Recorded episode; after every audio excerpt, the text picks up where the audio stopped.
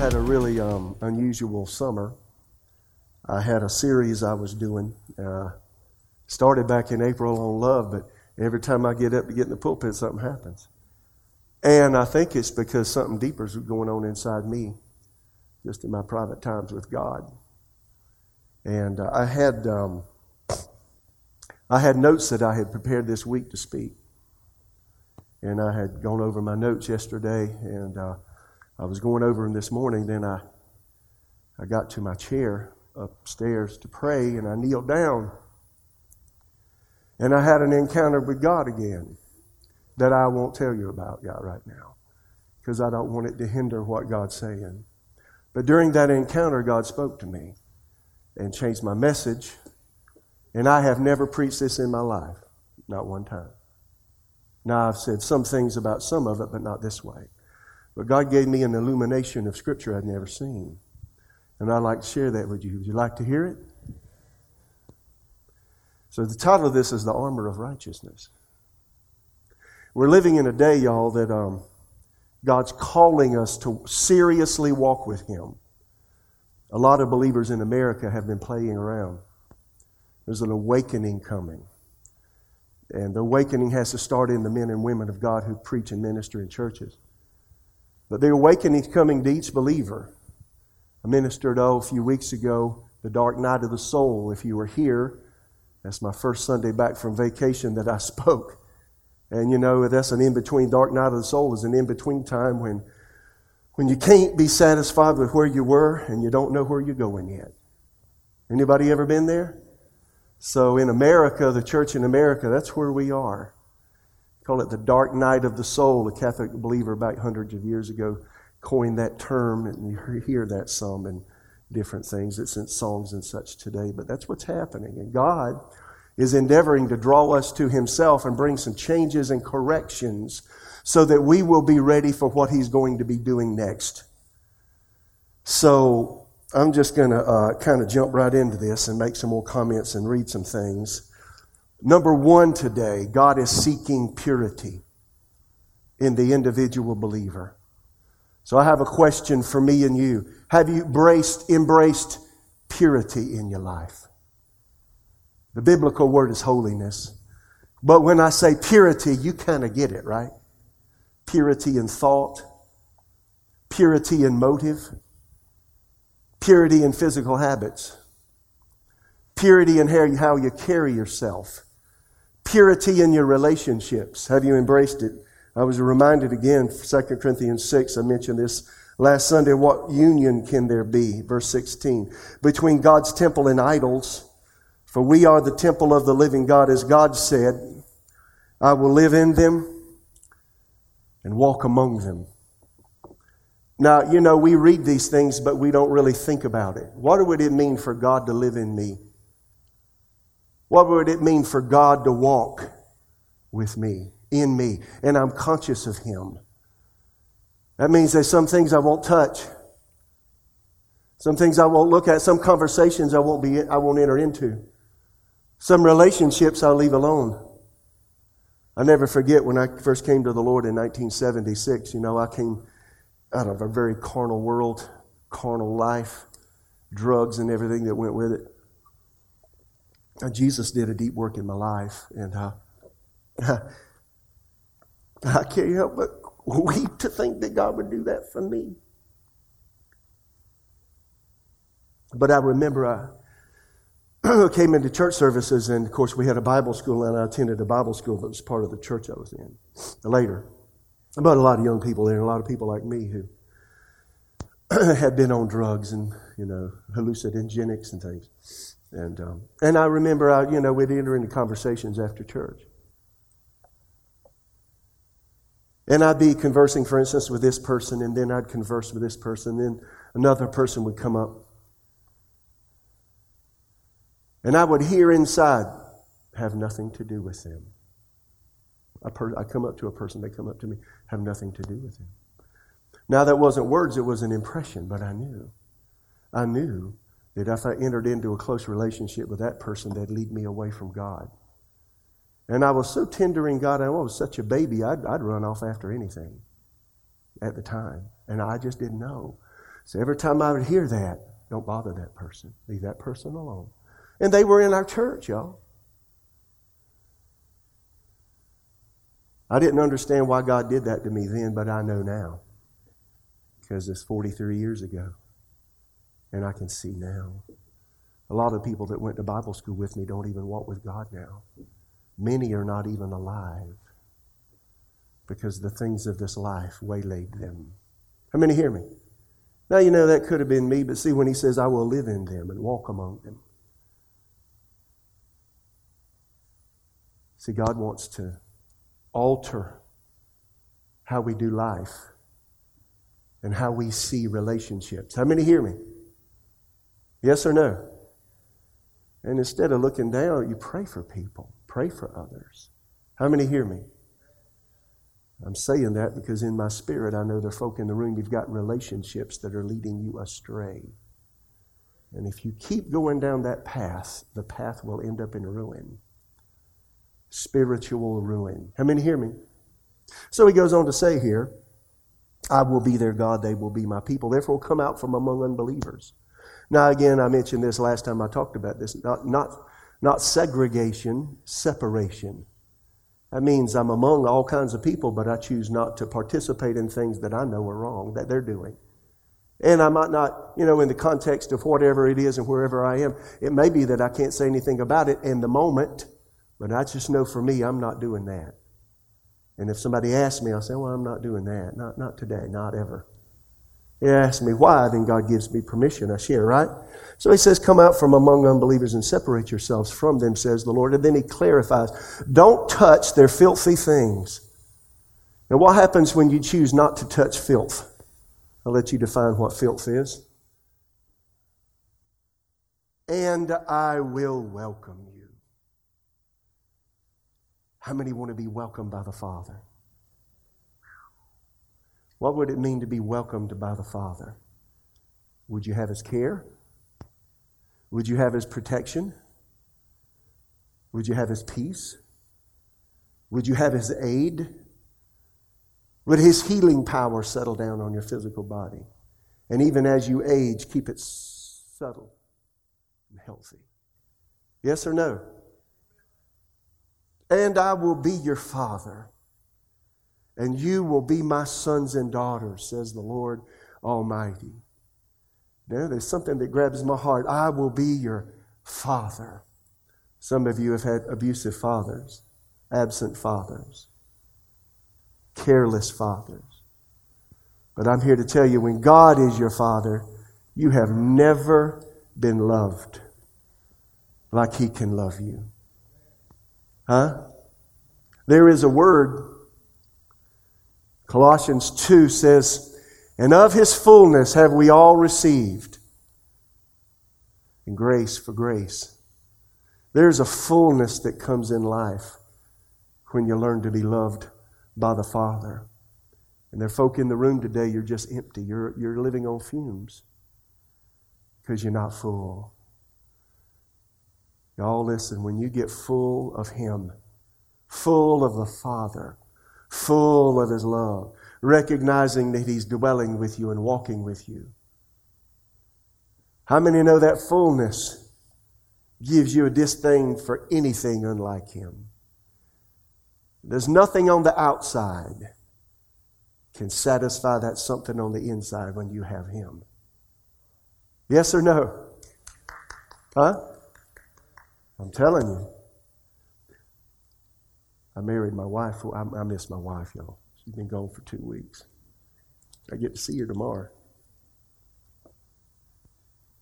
There is no woman pretty enough, smelly enough, primped up enough to catch my eye because I found my love. Right? Likewise. When the Father comes, you let Him in your life, there's nothing else that can catch your eye. You get it? I will be your Father, and you will be my sons and daughters. Isn't that good? Then 2 Corinthians 7 1, because we have these promises, dear friends, let us cleanse ourselves from everything that can defile our body or spirit. Why? Why? Because we want that fatherly love. We want that fatherly relationship. Inside, we want to be full. We want Him to come and dwell in fullness, right? Here's a telltale sign. If I'm not allowing the Father to dwell in fullness in me, listen, then I will have appetites for the distractions of this life. You get it? Huh?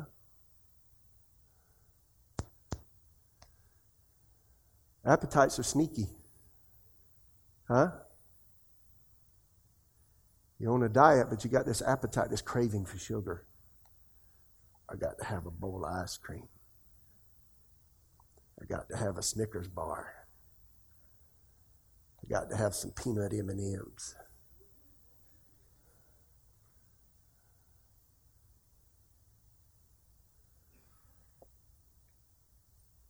Or spiritual appetites that you don't need will come. I need recognition. I need to pay attention, people to pay attention to me. I, need to act and live in such a way that people know that I'm in the room. Hmm? Or I need my flesh satisfied. I need to look at some pornography. Or I need to have this illicit relationship with this person because I'm not satisfied by myself and I can't wait till I'm married. All of that comes from desire, y'all. And how many know when you get full of God, maybe you don't know. Let me, I'm, I'm just telling you, when you get full of Him, you don't want anything that distracts you from Him. Yes or no? Whew. God's getting, uh, uh seeking to get us help us to make adjustments because of what's coming in the future. And I was reminded again this morning. Isaiah 60, verse 1 Arise, shine, your light has come, the glory of the Lord is risen upon you. Now, this is today. For behold, darkness shall cover the earth like we've never seen. It's here, and it's not going to get any better, it's going to get worse.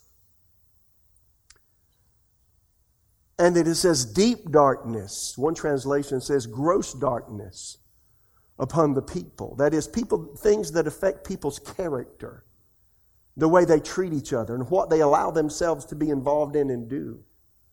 Said, deep darkness will cover the people of the world.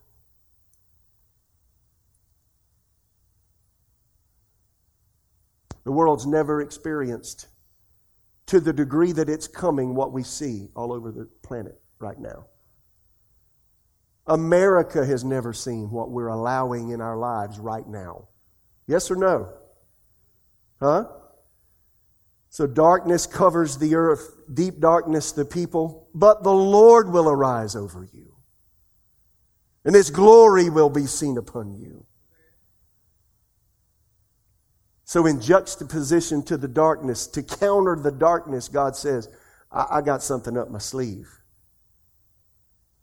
I'm going to bring my presence in a way that you don't want anything else. It'll overwhelm you and kick those appetites out. How many want that presence? And then he says, The Lord will arise upon you, and his glory will be seen upon you. That means the presence of God, the kavod. In the Old Testament, the Hebrew word is kabod, kavod, really it's hard word to translate. It means weightiness. You know, when, when somebody of great stature, for instance, what if a president of a country would enter the room where you are, regardless of what country that is? Well, that's a dignitary. The presence of a dignitary carries weight, yes or no? Well, let's say you work for a big organization and the CEO of that organization has been invited to a dinner with a certain select number of people, and you're in that select number of people. When the CEO enters a room, there's a weight. Yes or no?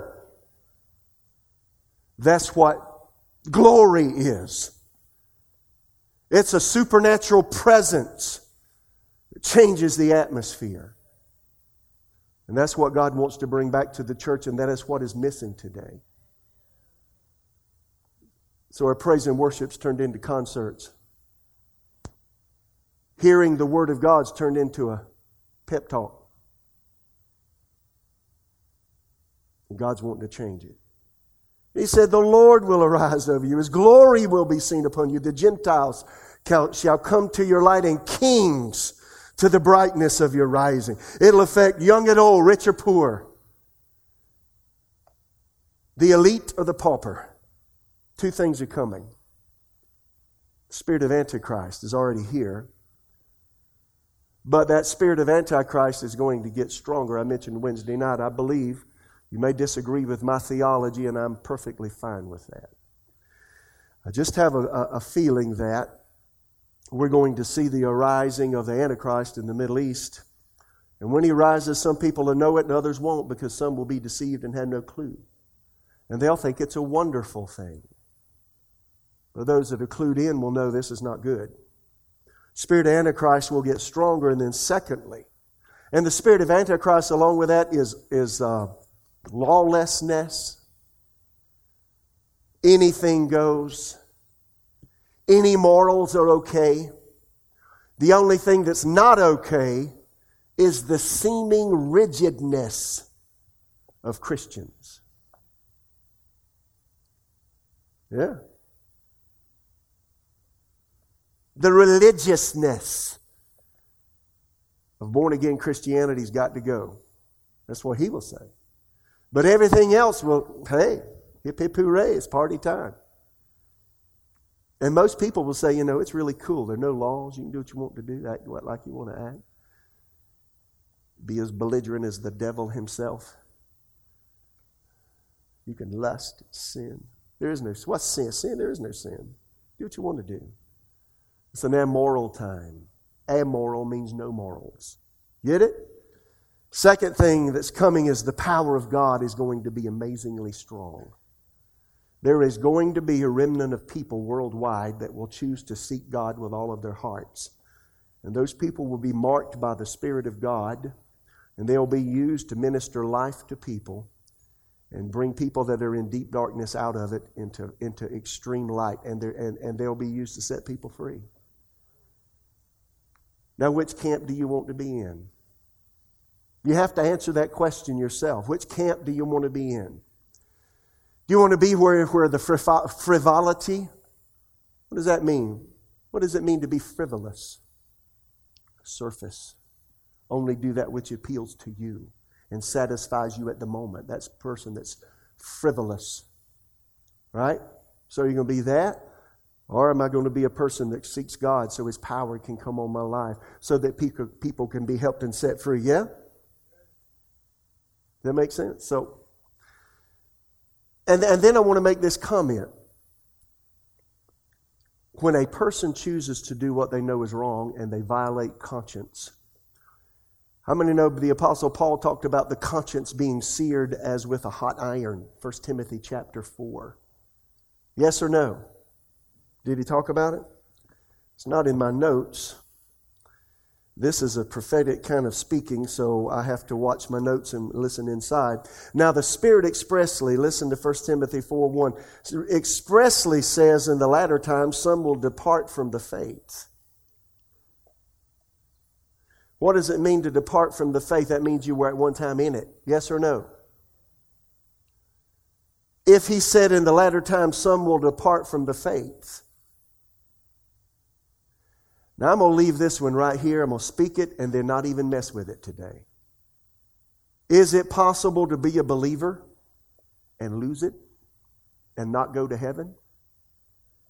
That's a big question. I've had people come into this room at the end of a meeting and say, You believe in once saved, always saved? I think I said it Wednesday night. I said, Well, you're as saved as you want to be. But he said, Here, in the latter times, some will depart from the faith, giving heed to deceiving spirits and doctrines of demons, speaking lies in hypocrisy. Now, wait a minute. Speaking lies in hypocrisy. Hypocrites is the Greek word. You know what that means? It was, it was used as of stage actors in the first century. They would put on masks and uh, play in plays, and everybody watched the play. They, they had a pseudo character in the play. It wasn't really them. They put a mask on and became someone else. So he says here there'll be those that speak lies in hypocrisy. That is, what they're saying is not true to them themselves. They don't live what they preach.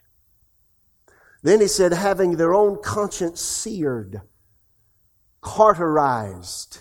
That's where we get that English word from, the Greek word that's from. Cauterized with a hot iron. What is that? That's a person who repeatedly does what they know not to do. Now here we are in America.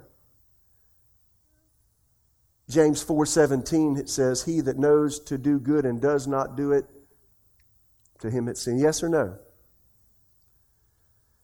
When I know to do and I choose otherwise, there's a cauterizing of my heart toward God. Conscience. We immunize ourselves from the voice of conscience. When we do what we know not to do, and we do it because we want to, because everybody else is doing it. How many get it?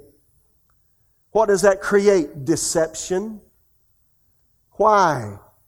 When I refuse to hear the voice of conscience and I become immune to the voice of conscience, God uses the voice of conscience to speak to believers.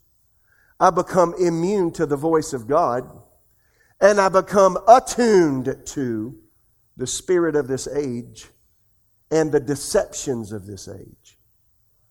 That's why Jesus said, so everybody's quiet. Y'all okay? Matthew 24, first thing Jesus said, I've said this I don't know how many times. When he came, comes back, he said, what it's going what, What's it going to be like before you come back and before the end of the age? First thing he said, beware that no one deceives you. Now, what does that tell you? That the atmosphere is going to be an atmosphere that if you're not sensitive to God, you'll just get pulled into doing what everybody else is doing because it seems to be right because everybody else is doing it. And if you have that ideology, you could end up in the wrong place. Yes or no? Wow. So now I want to make a comment. Purity is an offensive weapon. And without purity, I can become entangled in deception into the snares of the culture around me. And I could lose fellowship with God to the point that one day I don't care. There was a young man, I read the article yesterday, who wrote a book back in the late, er, late 90s. I won't even mention the book or the young man's name. I read the article, it's just out. And um, the book he wrote was about purity and walking with God and such. And he made the comment this past week. He left his wife and then he said, The book I wrote was wrong. And I've wept with tears. I've wept bitter tears because I wrote it. And then he said, I'm no longer a Christian in the terms that you're thinking of.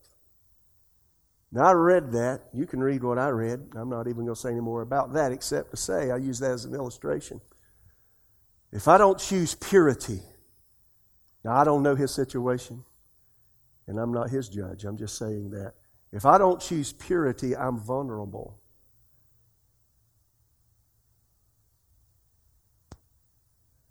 To deception. How many hear me? The moment I choose to be impure in, in, in whatever way, that moment I choose deception, really.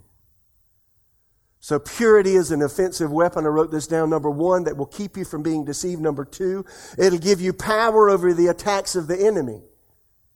Have you ever felt attacked by some, something beyond you and you don't know why? You just feel so strange? How many know there's a, there's a real spiritual world? We live in a spiritual world as well as a natural world. And sometimes that world will attack you, yes or no? Ah.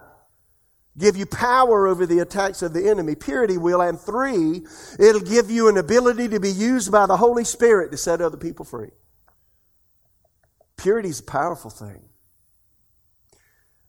as I was before God and had that experience this morning, the scripture came to me immediately. I took my iPhone, I have a program called Google Keep where I keep things, notes. And I mean, I put, turned that thing on as quickly as I could, and I was on my knees. I sat up, and I typed as quickly as I could type the following verses he gave me then. Purity is an offensive weapon, and it'll create a spiritual shield around you. How many want that? Y'all are here. Y'all are real quiet. Y'all just looking. Y'all okay? So here's what came 2 Corinthians 10 3. For though we walk in the flesh, we don't war according to the flesh, for the weapons of our warfare are not carnal, but mighty in God for pulling down strongholds, casting down arguments and every high thing that exalts itself against the knowledge of God. How many know you've got an arsenal of weapons spiritually, and most believers never pick them up? I want to submit today one of your weapons is purity. Purity forms a shield around your life. I'm going to show you in a minute. It forms a shield, and you're invincible to the attacks of the enemy because you've chosen purity, because you've chose the presence over the flesh, the presence of God over the flesh. When the enemy comes, he can't get through. He just can't get through. And you stand there with a smile because you made a choice. You know, we used to wear these little wristbands. I said yes. And if you'll say yes to God, it's not hard to say no to the flesh and the things around us in our culture that are creeping up. 2 Corinthians 6 6, we prove ourselves by our purity, our understanding, our patience, our kindness, by the Holy Spirit within us, by our sincere love. We faithfully preach the truth. God's power is working in us. Watch this. We use the weapons of righteousness on the right hand for attack and the left hand for defense. That righteousness is a right state of being and doing. That's a state of living where you do nothing that offends God. I don't mean to holler. Am I hollering? It just comes out, y'all. It creates a shield around you. Did y'all get this? How many are hearing me? It really creates a shield. Ephesians 6:12 we don't wrestle against flesh and blood but against principalities, powers, rulers of the darkness of this age against spiritual hosts of wickedness in heavenly places. Therefore take up the whole armor of God that you may be able to withstand in the evil day and have done all to stand stand therefore having girded your waist with truth, having put on, here it is, the breastplate of righteousness. That's right being and right doing. You've made choices to walk in purity. It's a shield. Is that good? Man having shod your feet with a firm foundation of the gospel of peace. Above all, taking the shield of faith with which you'll be able to quench all the fiery darts of the wicked. Take the helmet of salvation, the sword of the Spirit, which is the word of God. When you make a decision for purity, nothing can get to you. Huh? You get it? Psalm 3. Lord, how have they increased to trouble me? Many are those who rise up against me. Many are they who say of my soul. This was a song we sang back in the early 80s. There is no help for him in God. You know that song? Somebody said, Yep. But you, O Lord, are a shield for me. You're my glory and the one who lifts up my head. I cried to the Lord with my voice and he heard me from his holy hill. I lay down and slept and I awoke for the Lord sustained me. I will not be afraid of ten thousands of people who have set themselves against me around. Arise, O Lord, save me, O my God, for you have struck all my enemies on the cheekbone. You've broken the teeth of the ungodly. Salvation belongs to the Lord. Your blessing is upon your people. You, O oh Lord, are a shield about me. When you choose to walk in the presence of God, the conscious, tangible presence of God, nothing can get through.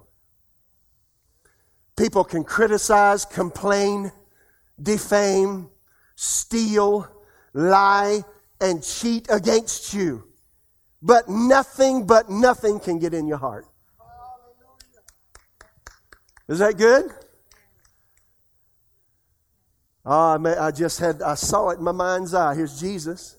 Crowds are angry at him because the religious people are angry. He's calling himself the Son of God. And the crowds are taunting him. And they get him right to the edge of a hill. And he looks back. And he looks at all them. And because the shield is around him, walks right through. Nobody can take my life until it's time for me to go and I fulfill my ministry. Yes or no? You, O oh Lord, are a shield. You ever saw purity as a shield? Psalm 512. For you, O Lord, will bless the righteous with favor. You surround him as with a shield. Romans 13, 11. And do know this, and do this knowing the time that now is high time to awaken out of sleep, for our salvation is nearer than when we first believed. The night is far spent. The day is at hand. Therefore, let us cast off the works of darkness and put on the what? Armor of light.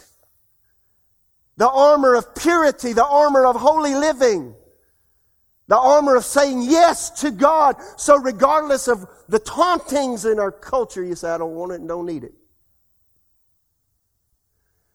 Therefore, let us cast off the works of darkness and put on the armor of light. Let us walk properly as in the day, not in revelry and drunkenness. We have a whole generation coming up. When I was a young boy, if you were a believer, you generally just didn't drink alcoholic beverages. Now I'm going here. Get your tomatoes ready. I'm going here.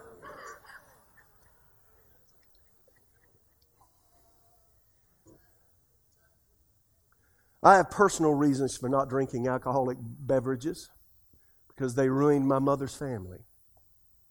I know the hell and have and then I've I've been in ministry since 1981 and I've seen people lives that are ruined and I've done funerals that should not have been done yet because people died because of drink or those that were drinking. How many hear me? But now we got a whole now we got a whole generation coming up. Now we got all kinds of flavors of beer. Is that true or not? Makes it taste good to drink some. You say, well, the Bible doesn't say it's a sin. Not the Bible doesn't say it's a sin to drink, but it says if you're a leader, you don't need to be tipping the bottle because you'll make wrong judgments. It says drinketh for those who are sad, those who are full of woe. Go read it, Book of Proverbs. I'm not sad. I'm not full of woe. You know, if I wanted to drink a beer, I'm free to drink one. If I wanted to get me a shot of liquor and put it in my glass, I'm free to do that but I'm not going to do it. Because I'm answering to somebody inside who gives me something so far better. There is no alcohol, there is no drug, there is no hallucinogenic drug, and I've been high on those things that can touch what God can do inside you. And that can give you the sense that the presence of God gives and the peace that starts from the inside out. There is nothing in this life. I did notice the Levites, those that bore the presence of God, the priestly class. They didn't drink wine, strong drink. They made a vow. I have the presence of God in me. Why would I want that stuff? Now, if you drink, you got to deal with you and God. I'm just showing you what he said here. You do have the temptations that if you do too much, you're drunk. I don't have that temptation. How many hear me? Now, some people are upset with me. Fine.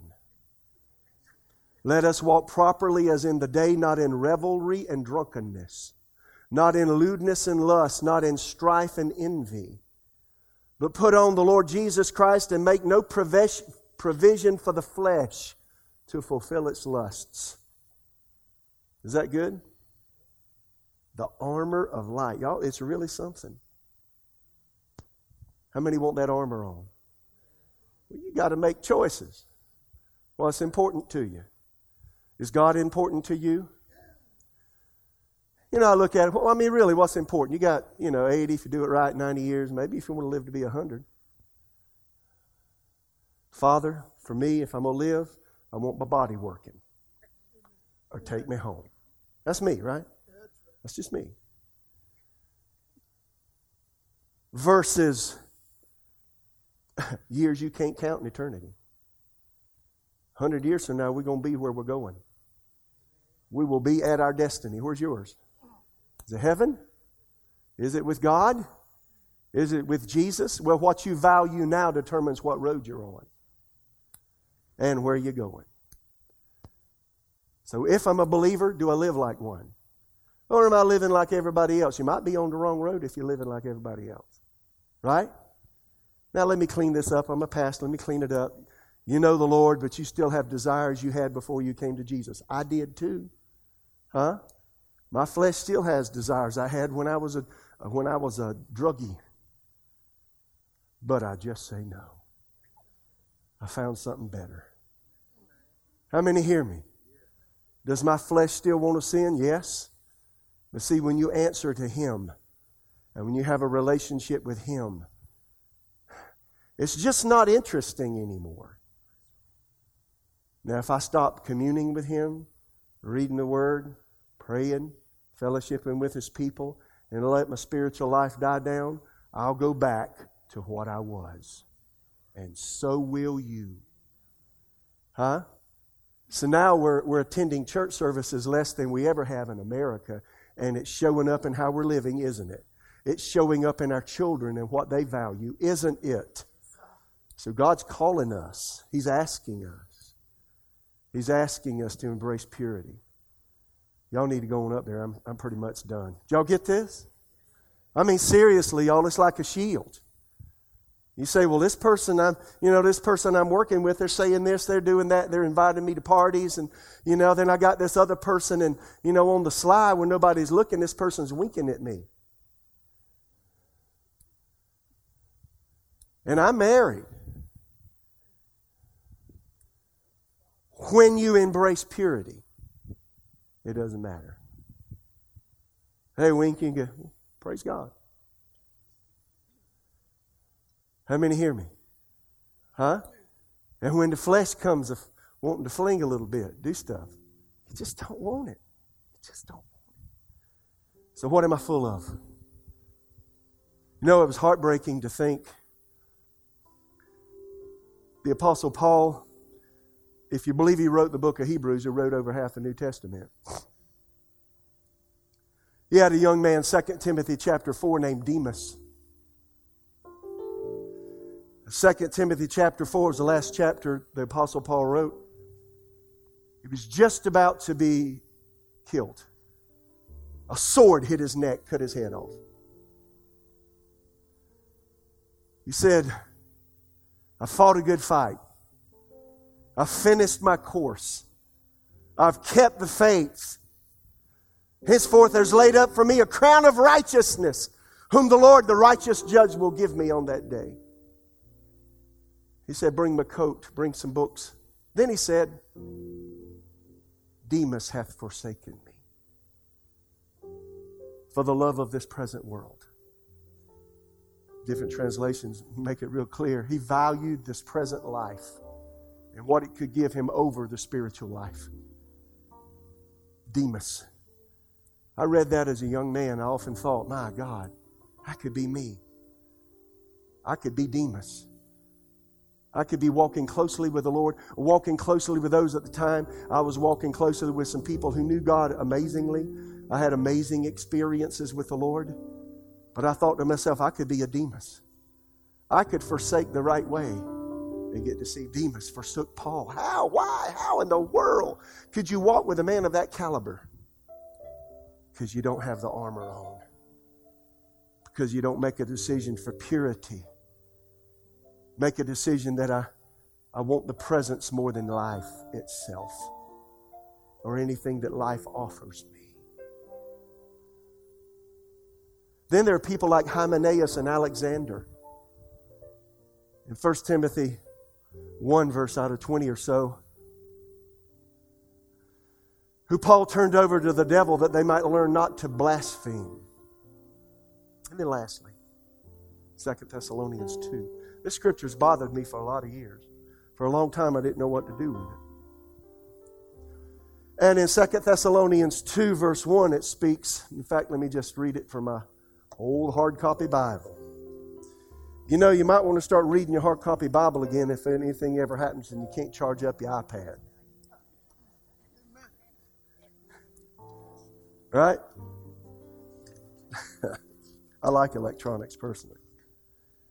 Now, listen to this. Now, brethren, concerning the coming of our Lord Jesus Christ and our gathering together to Him, we ask you not to be soon shaken in mind or troubled, either by spirit, word, or letter, uh, as if from us, as though the day of Christ has come. Let no one deceive you by any means for that day.